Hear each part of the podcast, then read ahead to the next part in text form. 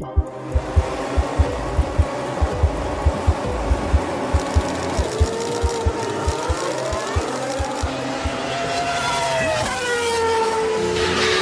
just won the Hungarian Grand Prix.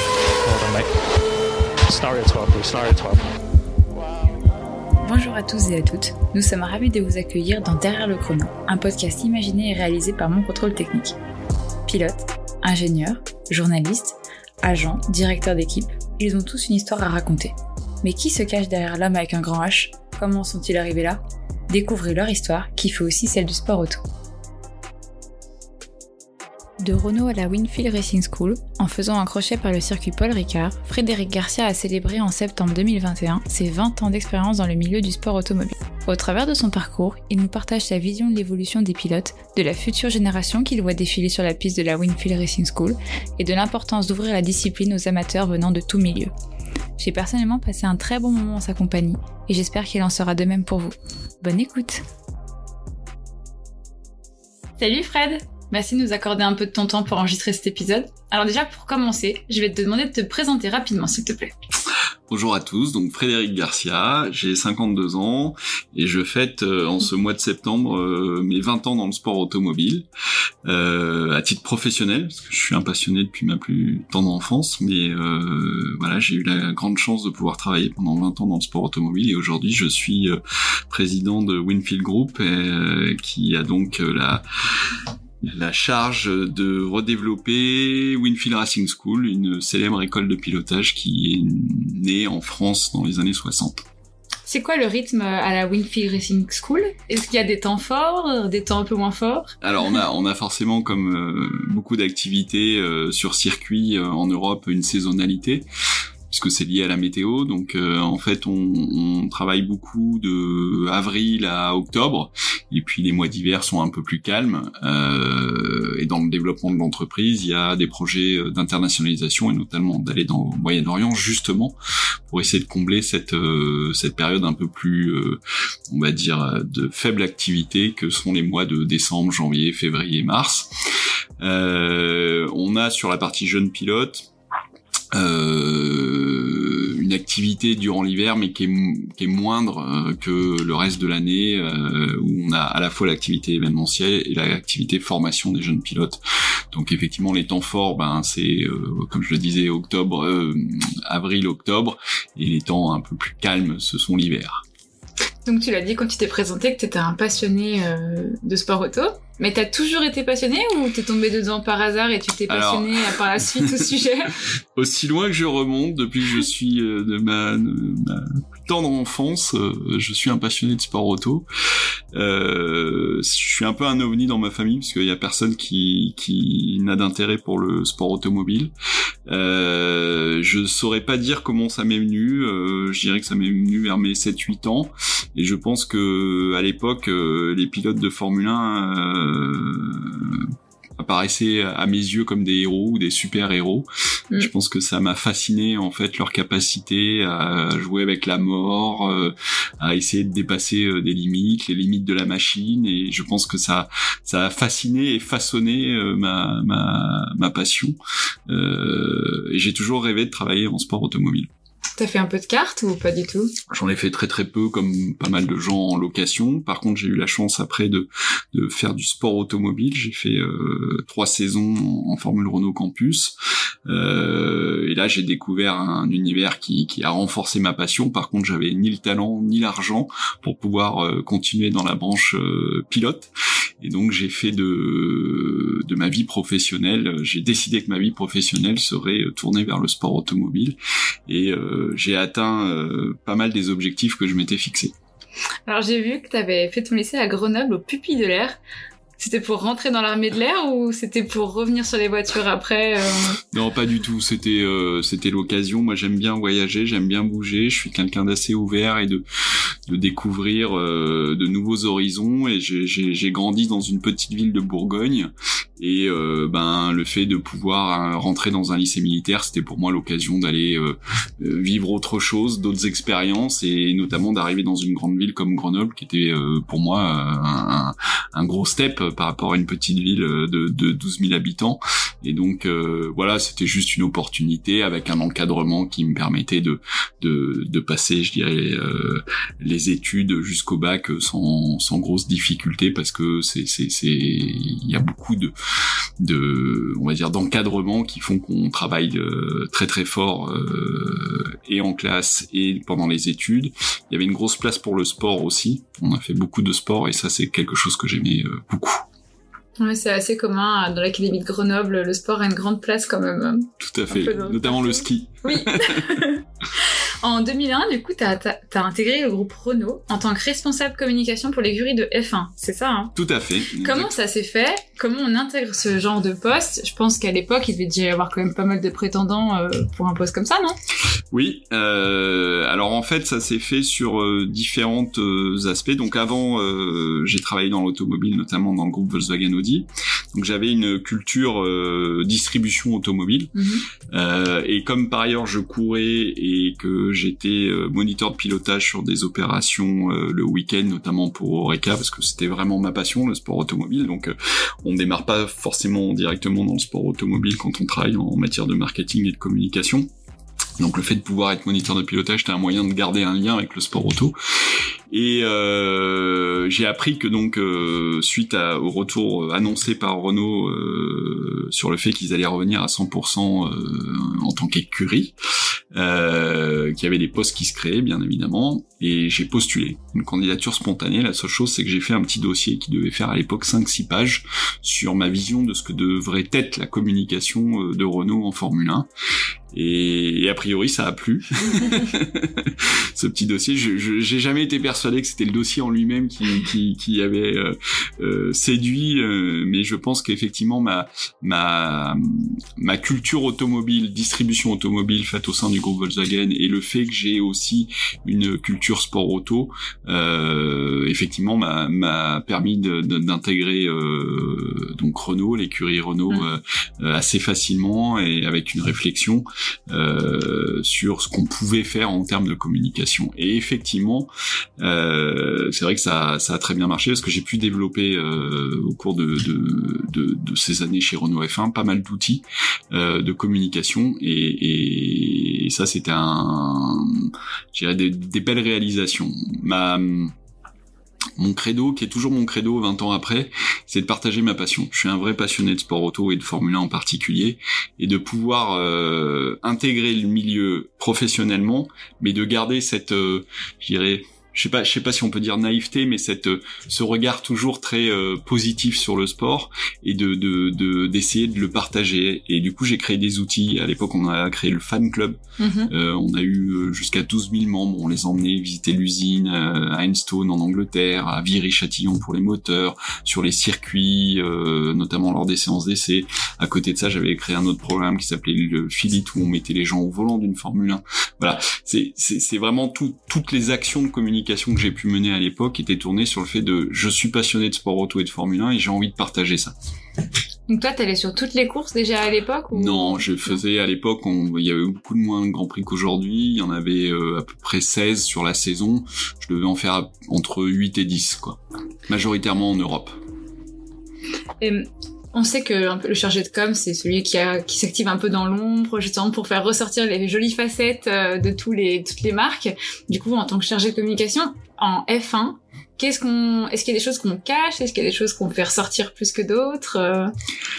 Alors forcément, il y a des choses qui sont euh, un peu cachées parce qu'il y a beaucoup de discussions internes et, et, et on peut pas euh, sur la partie technique, notamment par mm. exemple, on peut pas euh, trop euh, dévoiler de choses.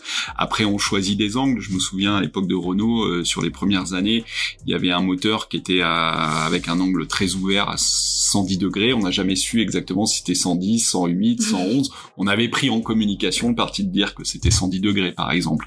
Voilà. La, la réalité, je crois qu'il était un peu plus euh, faible en termes de, d'ouverture et d'angle.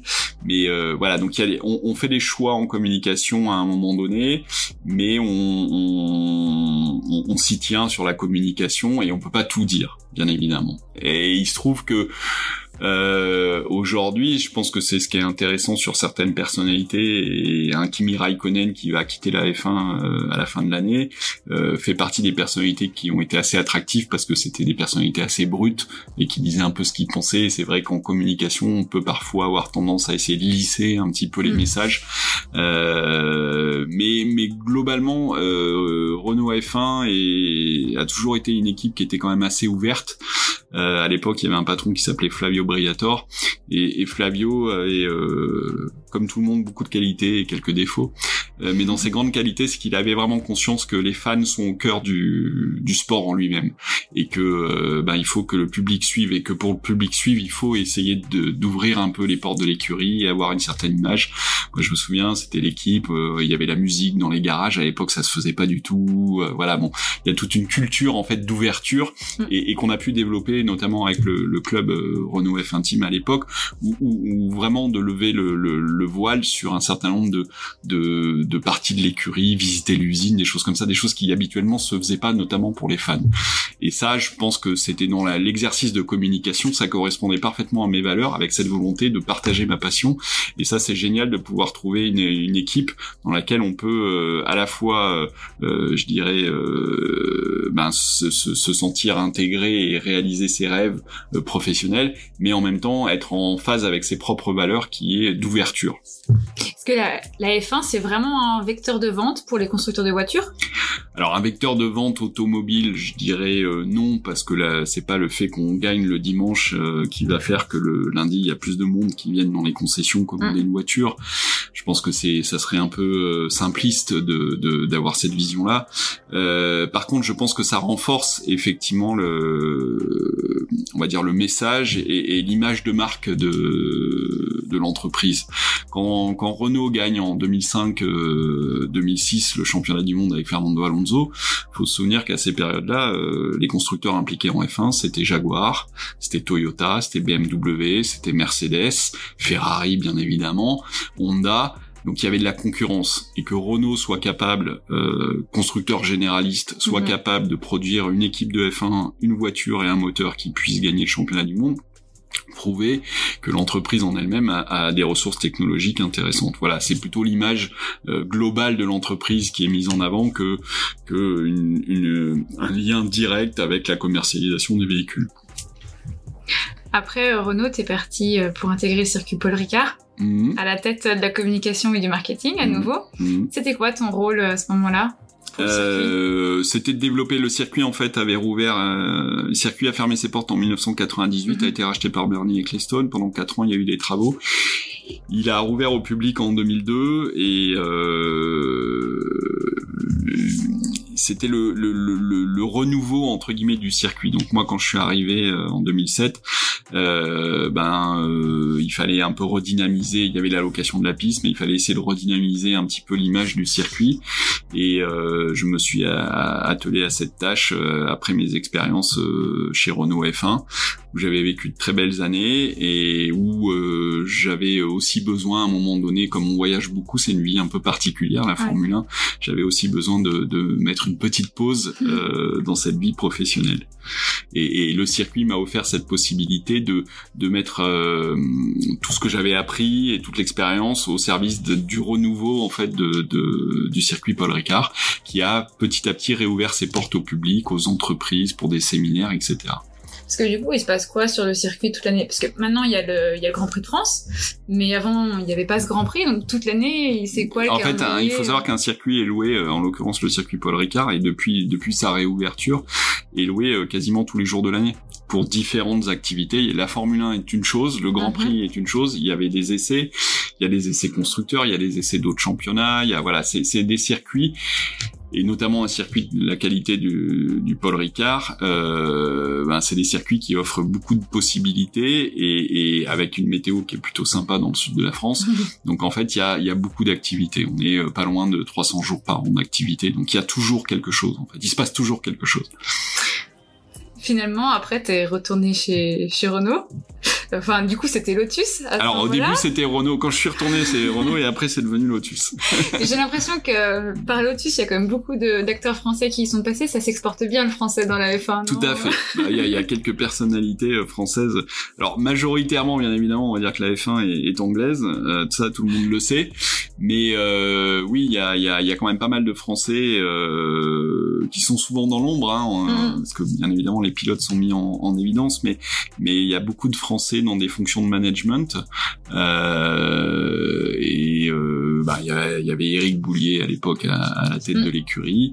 Euh, donc voilà, il y a, y a, on va dire que le les Français ont, occupent des positions un peu euh, euh, positions de management euh, dans les équipes de Formule 1. Il y en a chez Red Bull, il y en a chez Williams, il y en a. En fait, on, on c'est peu mis en avant, mais il y a euh, effectivement une, une, communauté française euh, importante en Formule 1, tout à fait. Et chez Lotus, effectivement, je pense que le fait qu'il y ait eu un lien avec Renault, bien évidemment, a, a, a plutôt favorisé cela. Et du coup, c'était quoi ton rôle à ce moment-là, à ton retour? J'étais directeur marketing donc de Lotus F1, donc je travaillais en Angleterre, j'étais basé en Angleterre. Euh, et là, c'est euh, de travailler euh, sur la partie partenariat. Mm. Donc euh, trouver les sponsors, euh, valoriser les partenariats, donc mettre en œuvre toutes les, les, les, tout ce qui sont les obligations contractuelles qu'on a vis-à-vis d'un sponsor. Donc bien évidemment, ça va de, de la présence du sponsor sur la voiture, son mm. exposition, mais aussi toutes les opérations qu'on peut euh, euh, euh, monter à côté, que ce soit en termes de relations publiques, d'événementiel, etc. Donc euh, j'avais une équipe, on, s'occupait aussi du merchandising, on s'occupait euh, des événements de visite de l'usine, enfin voilà tout ce qui est tout ce qui est opération marketing euh, autour de autour de l'équipe. au début, il y a eu des beaux résultats dans, en course, je parle. C'était avec Kimi Raikkonen et Romain Grosjean. Tout à fait. donc saison 2000, les, les, meilleures saisons ça a été 2012-2013. Et après. Après 2014, c'est un peu plus compliqué. oui, il y a eu des problèmes financiers. Alors il y a eu il y a eu déjà des problèmes techniques puisque le en 2014, on passe à 2012-2013, on a le, le, V8 Renault qui est excellent hein, et qui gagne les championnats du monde avec Red Bull. Donc on, on, a un très très bon moteur et Lotus en plus a, un très bon euh, responsable technique qui s'appelait euh, James Allison à l'époque. Ensuite parti chez Ferrari puis chez Mercedes, euh, qui avait pondu une très très bonne voiture en 2012, puis une nouvelle très bonne voiture en 2013. Et là, on se bat euh, régulièrement devant. En 2012, je crois qu'Imi Raikkonen finit troisième du championnat. C'était l'année où il revenait en Formule 1.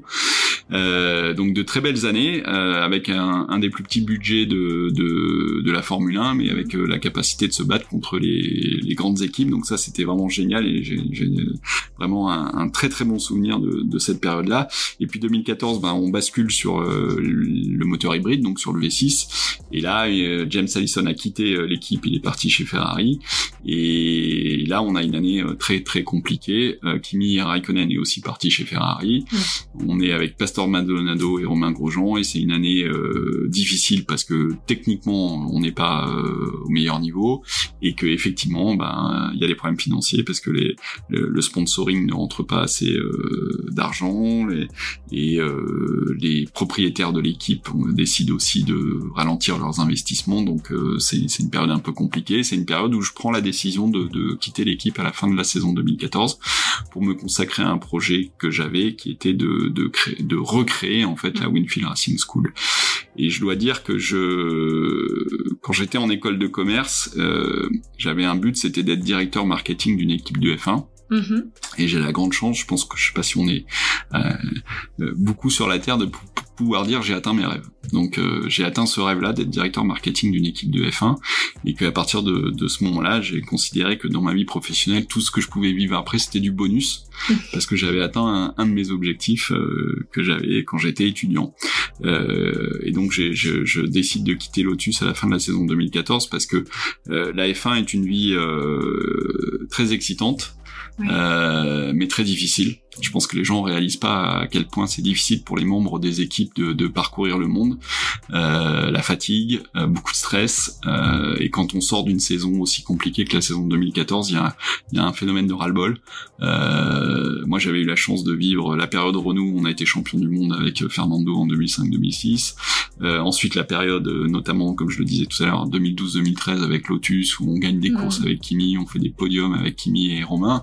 Euh, être en F1 pour être en F1, c'est pas un objectif en soi. C'était plus un objectif en tout cas pour moi. Et, euh, et donc je décide de, de, de quitter l'équipe parce que euh, voilà, c'est beaucoup de sacrifices euh, c'est une vie professionnelle, comme je disais, très excitante, mais on se rend pas compte à quel point euh, ça demande aussi beaucoup de sacrifices humains. Et, donc je décide de mettre un, stop à, cette aventure-là et de me lancer euh, corps et âme dans une nouvelle aventure qui est donc la, la renaissance de Winfield Racing School. Est-ce que tu peux nous la présenter un peu plus, la Wingfield Racing School? Parce que quand même, elle a un sacré palmarès. Hein. Il y a quand même de très bons pilotes qui sont passés par là. Je pense que c'est l'école de pilotage qui au monde a le plus beau palmarès. Donc c'est une école de pilotage qui a été créée en 1964 à Manicourt euh, par une famille anglaise qui s'appelle les Knight, mhm. euh, sur la base d'un de, processus euh, qui existait déjà en Angleterre et qui s'appelait à l'époque les écoles Jim Russell. Euh, il faut savoir qu'on dans les années 60, le karting n'était pas aussi connu qu'aujourd'hui, donc il y avait peu de pilotes qui démarraient leur carrière par le karting et qui démarraient à 18 ans euh, avec des monoplaces. Euh, il fallait avoir 18 ans et son permis pour être en école de pilotage. Donc on n'est pas du tout dans euh, dans le même schéma qu'aujourd'hui. et donc l'école est créée en 1964. Et euh, ben, je dirais que les plus grands noms du sport automobile français sont passés par l'école Winfield, parce qu'ils ont créé 64 Manicourt. Après, en 72, ils se sont installés au Paul Ricard, donc ils avaient deux écoles, Manicourt et Paul Ricard. Et ben, les plus grands noms français, euh, Alain Prost, Patrick Tambay, Jacques Lafitte, Olivier Panis, Jean Alési, euh, voilà, voilà, les plus grands noms français de la F1 sont passés par l'école Winfield. Euh, des noms aussi euh, étrangers, Damon Hill, champion du monde, euh, est passé par la Winfield en formation. Donc voilà, cette école avait une, un vrai palmarès, une vraie histoire. ils ont accueilli en tout de 1960 à la fin des années 90 plus de 30 000 élèves. Hum. Euh, du monde entier, des Américains, des Japonais, etc. Et moi, j'ai toujours eu une affection particulière euh, pour la marque Winfield, pour l'école, parce que j'ai une petite anecdote, c'est que j'ai fait moi-même l'école de pilotage Winfield. Euh, je suis tombé en demi-finale sur tête à queue, parce qu'à l'époque les têtes à queue étaient éliminatoires. et, et McNack, un, des directeurs de l'école à l'époque, m'avait dit il faut que tu t'aguerrisses, tu manques de, de, de, de compétition, de combativité, mhm. il faut que tu t'aguerrisses. Et j'étais retourné le voir quelques mois après en lui disant bah voilà j'ai la possibilité de participer à des courses de motoneige, est-ce que vous me sponsoriseriez Et donc j'étais étudiant et il m'avait dit ok, et il m'avait euh, sponsorisé. Et euh, ça m'a permis de faire des courses de motoneige et de gagner en 91 la Translaponie, euh, donc en Finlande, un raid en motoneige qui faisait 1000 km. Euh, et donc j'avais un lien affectif avec la marque parce qu'il n'était pas obligé de, de, faire ça, Mike, à l'époque. Euh, et ça m'avait profondément touché. Et, et j'ai été très triste dans la fin des années 90, début 2000, quand j'ai vu que la, la, marque, en fait, l'école de pilotage s'arrêtait. Euh, et je m'étais toujours dit, j'aimerais la ramener euh, sur le devant de la scène. Et, et, donc en 2014, ben quand je décide de quitter Lotus, je me dis allez, c'est le moment. Je, on rachète la marque et puis on relance l'activité. C'est ce qui s'est passé. Donc en 2015, on, rachète la marque Winfield. Euh, donc là, il y avait plus d'activité depuis 2002. Euh, et on décide de relancer euh, toute l'activité. Alors, comme je le disais tout à l'heure, le modèle a totalement évolué, euh, puisque aujourd'hui, euh, on forme des, des jeunes qui ont 14-15 ans et pas 18 ans avec le permis, mm. qui ont euh, déjà 3, 4, 5 ans de karting. Donc on est sur des schémas un peu différents. Et euh, surtout, ce qui fait vivre l'école, euh, c'est plus l'événementiel que la partie jeune pilote. La partie jeune pilote, c'est, j'irais, c'est, c'est vraiment la passion, c'est ce qui est l'ADN de l'école, mm-hmm. mais c'est pas ce qui fait vivre l'entreprise aujourd'hui qui fait vivre l'entreprise, c'est euh, le F1 Driving Experience. C'est ce qui permet à des clients qui ont aucune expérience de conduite, en fait, de conduire une voiture de Formule 1, des stages de, de formation, enfin des baptêmes un peu, c'est ça Alors non, ils prennent le volant. Ils prennent Donc ça c'est le pari un peu fou qu'on, alors que c'est un, un programme que, comme je l'ai dit tout à l'heure, j'ai, lancé en chez Renault euh, F1 qui s'appelait le programme Philippe où l'idée était effectivement de faire découvrir le pilotage d'une monoplace. Euh, du coup, je fais le pari avec le F1 Driving de dire bah voilà, ça va être le, le, le fond de commerce de, de l'école, c'est cette activité-là. Encore une fois, on est dans le partage de la passion, c'est de faire découvrir le pilotage d'une monoplace et et qui plus est euh, de ce qu'il y a de plus extraordinaire qui est de piloter une, une F1 et le principe c'est que les gens soient euh, seuls au volant bien évidemment. Mhm. euh, parce que par définition monoplace ben il n'y a qu'une seule place. Donc euh, il n'y a pas la possibilité de mettre un, un- un instructeur à côté. Donc euh, et, et- et le principe de base c'est vraiment d'accueillir quelqu'un le matin qui a zéro expérience Ouais. sur circuit zéro expérience de la monoplace et de faire en sorte qu'il soit capable de conduire une Formule 1 euh, l'après-midi ça c'est vraiment le principe. Et, et, et euh, il y a un petit processus pédagogique hein, euh, qui permet d'arriver à cet objectif-là. Oui. Après, comme je dis souvent, euh, les gens qui viennent en stage faire cette journée euh, F1 Driving Experience, ils vont conduire la Formule 1, ils vont pas la piloter. Et je ferai un distinguo, c'est-à-dire que euh, euh, pour pousser une Formule 1 dans ses retranchements, il faut être pilote de Formule 1. Euh, par contre, on peut la conduire et, et, et essayer d'imaginer ce que c'est d'être euh, pilote de Grand Prix. Et c'est ça c'est ça le pari qu'on fait c'est de vivre dans la peau d'un pilote de F1 l'espace d'une journée. Oui, parce que des pilotes, euh, ils vont jusqu'à plus de 300 km heure, mais ça, un client, un particulier lambda qui découvre la Formule 1 comme ça, il la pousse jusqu'à quoi Bah, Maximum? Aujourd'hui, les vitesses de pointe, parce que la configuration du circuit fait qu'on est à peu près à 285 km heure, Mm. mais euh, toute la difficulté du pilotage, c'est pas les lignes droites. Tout le monde sait accélérer. la difficulté du pilotage, c'est les virages et c'est d'être capable de passer vite en virage. Mm. Et ça, c'est ce qui fait la différence entre nous, le commun des mortels, Oui. et les pilotes de Formule 1 et c'est ce qui fait mon euh, toute mon admiration éternelle je pense pour les pilotes parce que je pense que c'est des euh, c'est des joyeux fous euh, qui pilotent de drôles de machines et à leur limite et je pense qu'on on devrait avoir beaucoup plus d'admiration euh, qu'on en a aujourd'hui par rapport à, à, à ce qu'ils sont capables de faire au volant de ces, ces machines. Et le, et le principe de la journée c'est qu'une fois que vous avez pris le volant de cette voiture euh, comme je le dis souvent, vous regardez plus jamais un Grand Prix de la même manière parce que vous vous dites que c'est vraiment quelque chose d'extraordinaire, euh, de très difficile, physiquement et mentalement, parce que la dimension mentale est, est importante.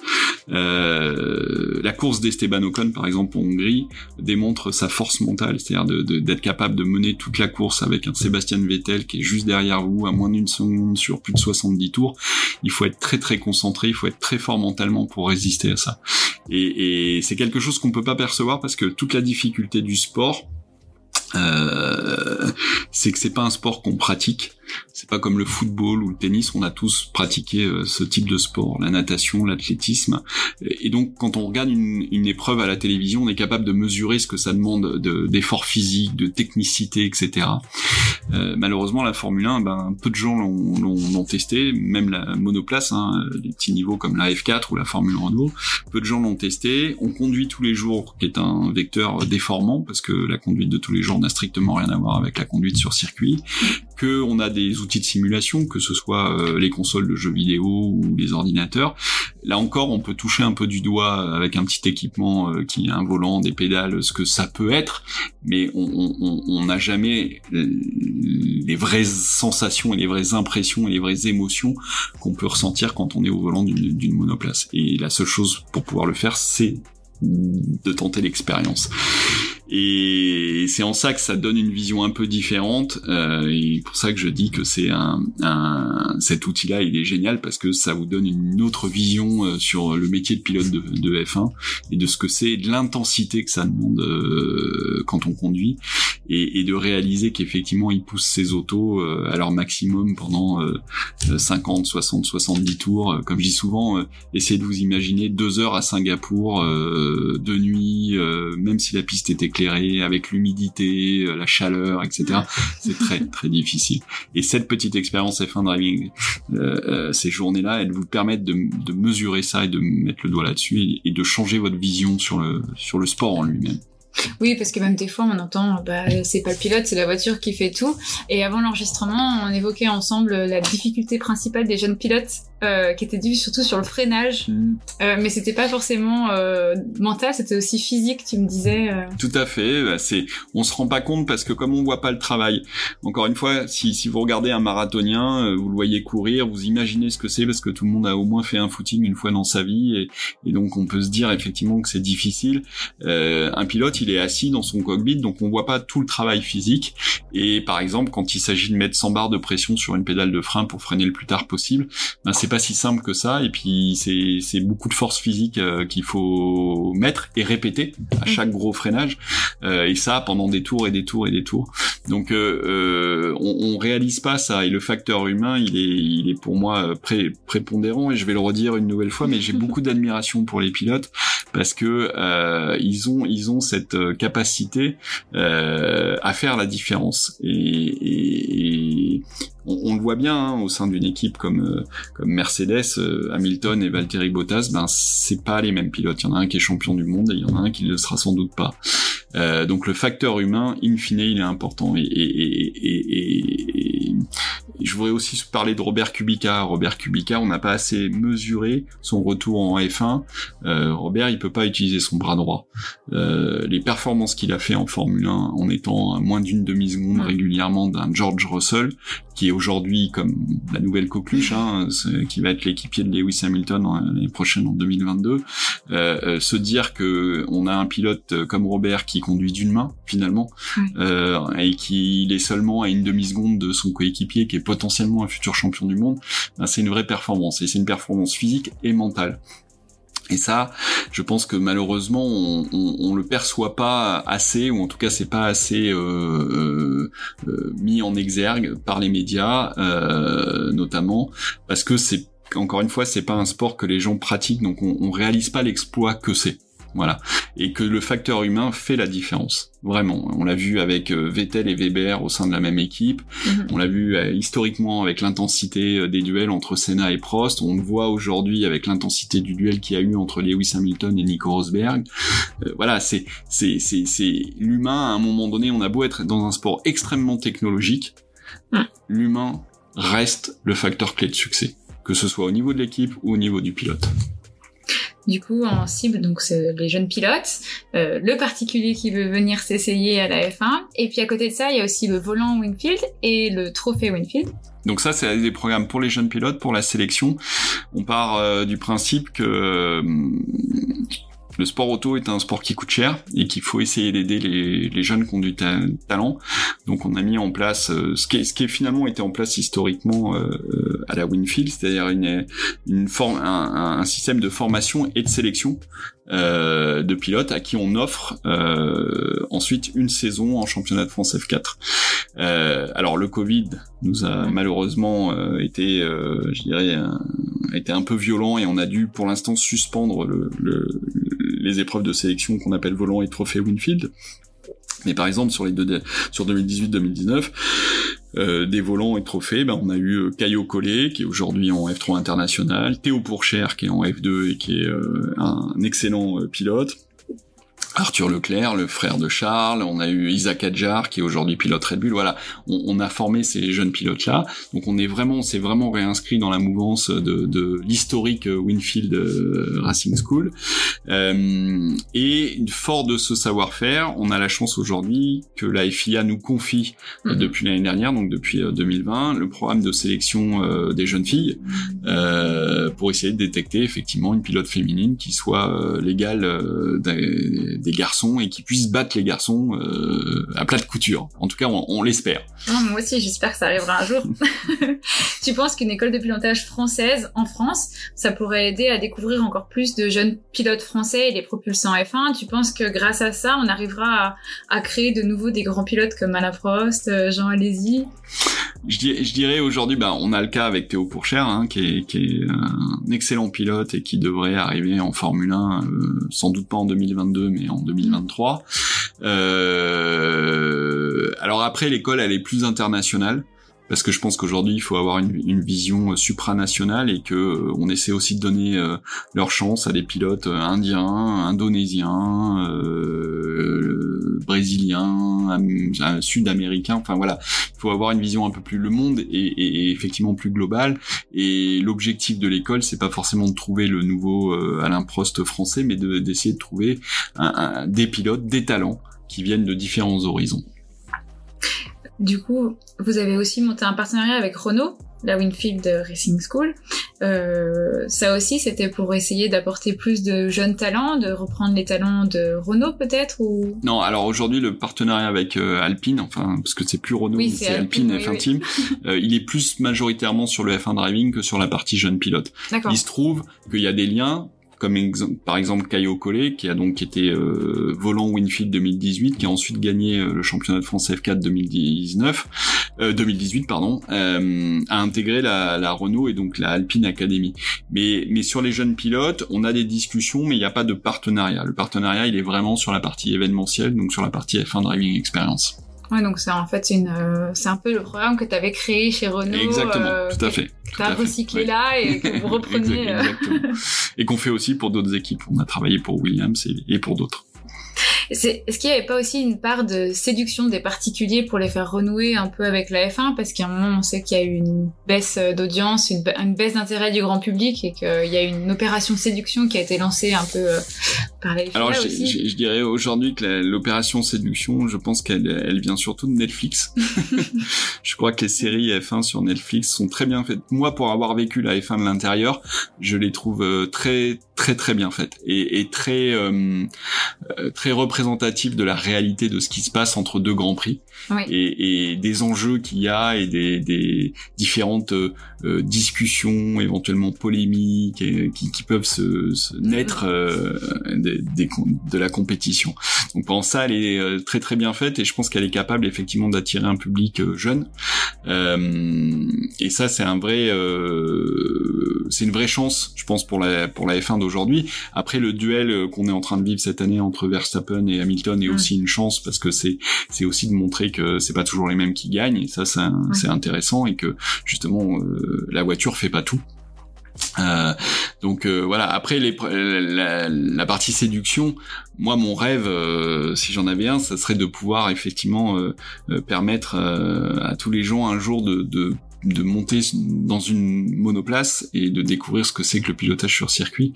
D'ailleurs, je crois qu'il y avait une interview de Lewis Hamilton qui disait ça, qui disait que si si si tout le monde pouvait découvrir ce sport-là de l'intérieur, euh, ça serait vraiment le, sport le plus euh, fascinant au monde, euh, parce que une fois que vous avez testé une monoplace, vous, vous réalisez ce que c'est. Voilà. Et ça, c'est, j'aimerais pouvoir le réaliser. Malheureusement, euh, euh, faire rouler une voiture sur un circuit, ben ça coûte euh, de l'argent. Ça coûte un peu plus cher que d'acheter un maillot de bain pour aller nager dans une piscine. Et que ben c'est un rêve qui est pas forcément réalisable. Mais effectivement, on a nous cette volonté quand même d'essayer de démocratiser. Euh, alors démocratiser est un mot, peu- un mot peut-être un peu fort parce que les prestations restent encore à des prix assez élevés, mais mais mais en tout cas d'essayer d'aller vers un plus large public et de faire découvrir ces ces ces, ces sensations là. Et on a la chance euh, d'avoir une clientèle qui vient du monde entier pour vivre ces expériences avec nous. Tu parlais de Netflix juste avant. Est-ce qu'il y a des gens qui sont pris et qui ont été piqués par la passion justement euh, de la F1 en regardant la série et qui demandent à faire euh, des essais à, à conduire une voiture ou pas? Alors, j'ai pas de lien direct aujourd'hui. ok. Euh, ce qui est sûr, c'est que la série Netflix, et je pense, comme je le disais tout à l'heure, auprès d'une population plus jeune, Mm, en mm. tout cas, elle a rajeuni la- la- le public, hein, euh, parce que le public de la F1, euh, traditionnellement, c'est plutôt des vieux comme moi qui avons vécu les, les, les, les- les beaux duels Senna-Prost. euh, mais mais aujourd'hui, justement, la série Netflix permet de rajeunir l'audience, le public. Donc ça, c'est une, bonne chose. J'ai pas eu de lien aujourd'hui euh, en direct entre la série et le fait qu'on ait, euh, on euh, une clientèle particulière qui vienne euh, vivre euh, des expériences avec nous, notamment sur les deux dernières années avec le Covid, ça a été un peu plus délicat. Par contre, ce que ce que je vois, c'est que le- conduire une F1 euh, reste dans la liste des choses qui sont à faire euh, quand on rêve, Mm. euh, avec un saut en parachute, euh, aller dans l'espace, euh, conduire une F1, voilà, c'est, ça fait Ouais. partie des choses qui, euh, quand on recherche de l'adrénaline et une émotion particulière, vient effectivement euh, en tête de liste. Ouais, dans les expériences, les coffrets expériences. Exactement, dans les expériences à vivre une fois dans sa vie. Oui, tout à fait. Tu me disais juste avant là que donc euh, ta clientèle était surtout internationale. Euh, avec la crise du Covid, euh, le- le- la conduite, euh, une école de pilotage, c'est quand même assez difficile à digitaliser. Euh, comment vous avez fait? Ben, on n'a pas digitalisé parce que ça se digitalise pas malheureusement. L'expérience, euh, ben, c'est quelque chose qui se vit. Euh, on a beau essayer de développer des outils de simulation et, et de la vidéo online, des choses comme ça, euh, on ne remplace pas l'expérience en elle-même. Euh, donc c'était, ben, ça a été deux années très compliquées et comme je disais en plus avec une, une clientèle plutôt internationale qui, qui finalement euh, difficilement voyager, c'est ça a été euh, très compliqué. Alors on a développé, euh, on s'est adapté, on a développé de, nouvelles activités autour du, du sport automobile et des activités de séminaire, des activités où on fait des track days pour les monoplaces, pour les équipes prof... pardon pour les équipes professionnelles parce que finalement on s'aperçoit qu'il n'y en a pas tant que ça des, séances d'essai euh, pour les monoplaces. Donc voilà, on a développé des nouvelles activités euh, en gardant au cœur de, de, nos, de notre mission, je dirais, euh, cette envie de partager notre passion pour le sport automobile et notamment sur la partie séminaire, d'accueillir des gens qui sont pas du tout du monde de l'automobile pour leur faire un petit peu découvrir cet univers de l'intérieur. Est-ce que vous travaillez un peu sur une version du futur où il y aurait une partie de digitalisation pour pouvoir justement s'adapter si ça jamais ça recommençait il y a, y a, deux aspects sur le futur. Il y en a un, c'est l'internationalisation de l'école, puisqu'aujourd'hui on a une seule base qui est au Paul Ricard, donc en Europe. Hein. Euh, L'idée, c'est d'aller aux États-Unis, au Moyen-Orient, en Asie, développer la Winfield. Euh, D'une, parce que ben si ça devait recommencer, que les frontières soient refermées, que les voyages soient compliqués euh, d'un continent à l'autre, mm. ben, le fait d'être présent sur chaque continent devrait nous permettre de continuer à travailler. Donc ça, c'est un axe. Et effectivement, il y a un axe sur la partie euh, digitalisation qui serait plutôt euh, entre euh, continuer notre mission de formation vers le e-sport.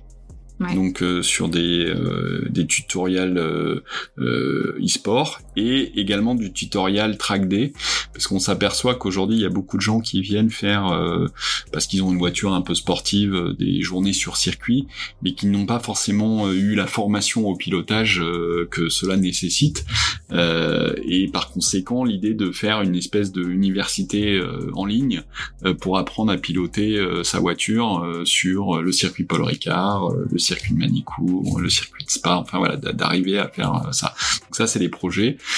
On n'a pas encore eu le temps de, les mettre en œuvre, euh, mais euh, oui, ça fait partie des choses qu'on souhaite faire.